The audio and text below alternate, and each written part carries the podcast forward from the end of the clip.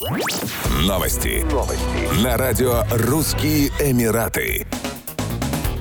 Во второй день весны на восточное побережье Объединенных Арабских Эмиратов, преимущественно на городки Фуджейра и Карфакан, обрушились сильные ливни с крупным градом. Местные жители начали собирать градины и публиковать свой улов в социальных сетях. Власти Шарджи и Фуджейры призвали автомобилистов проявлять повышенную бдительность на трассах, которые оказались частично затопленными, соблюдать дистанцию и скоростной режим. Кроме того, туристам рекомендуется воздержаться от посещения долин и ущелий, где есть опасность схода селевого потока.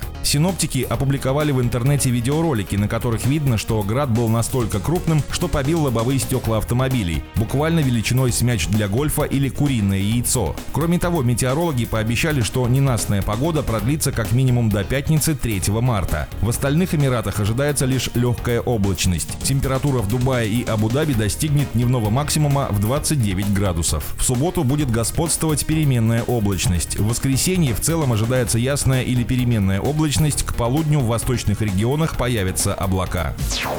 Эмиратский космонавт Султан Аль-Нияди отправился на Международную космическую станцию в капсуле Dragon, установленной на ракете Falcon 9, со стартового комплекса космического центра имени Кеннеди. Вместе с 41-летним эмиратцем в состав экипажа вошли россиянин Андрей Федяев, а также американские астронавты Стивен Боуэн и Вуди Хобург. Чтобы добраться до орбитальной научной лаборатории, экипаж проведет в полете 22 часа. Султан Аль-Нияди проведет около 20 экспериментов по заказу университетов ОАЭ, а также будет заниматься исследовательской работой, порученной НАСА, и техническим обслуживанием станции. Хазза Аль-Мансури, первый эмиратец, совершивший космический полет в 2019 году, наблюдает за своим коллегой из Центра управления полетами. Запуск космического корабля транслировался в прямом эфире. Султан Аль-Нияди пробудет на МКС целых полгода. Таким образом, ОАЭ станут 11 страной в истории, отправившей своего гражданина в столь долгосрочное космическое путешествие. Ранее эмиратец сообщил, что не будет соблюдать предписанный мусульманами пост во время выполнения своей космической миссии, поскольку в его случае это не является обязательным.